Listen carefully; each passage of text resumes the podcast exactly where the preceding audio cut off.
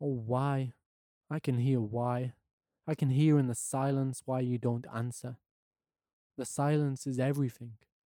It contains all dreams, all mental parasites that lock us up in these cultural caverns so that we all stay busy.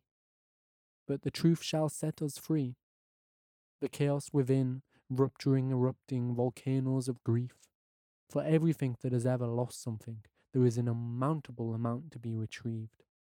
Postpone belief, let it be known, the day will rise unashamedly without skepticism, for that is no way to treat our mother.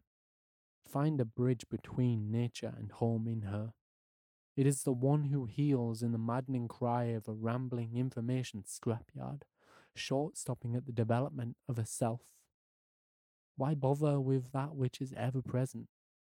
The less said, the dizzier we ducks get. But let the sorrows we endure be heard. How could we abandon each other? Always busy, intoxicated with the clock. Where is our primal trust in the life force? Where is our courage, our dignity to proceed? Despair beckons when we look back at this planet, sinking without grace. Let's hear it for the shipwrecked. Listen to the mother. We use resources, we are it. It is the perceiving of such in transparency that alone redeems us. This isn't mental illness. This is human incarnation. This is the writing through despair. That's something I've been scratching away at like a stoned archaeologist of light the hope I'll find dynamite. But it's designed in the phones like slot machines, ice cream cones. They consist of nothing.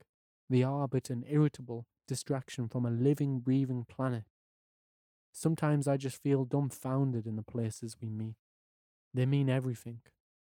And drinking is the ritual of abortive opportunities. I guess it's simply a matter of patience. Share your art world. That is how we heal.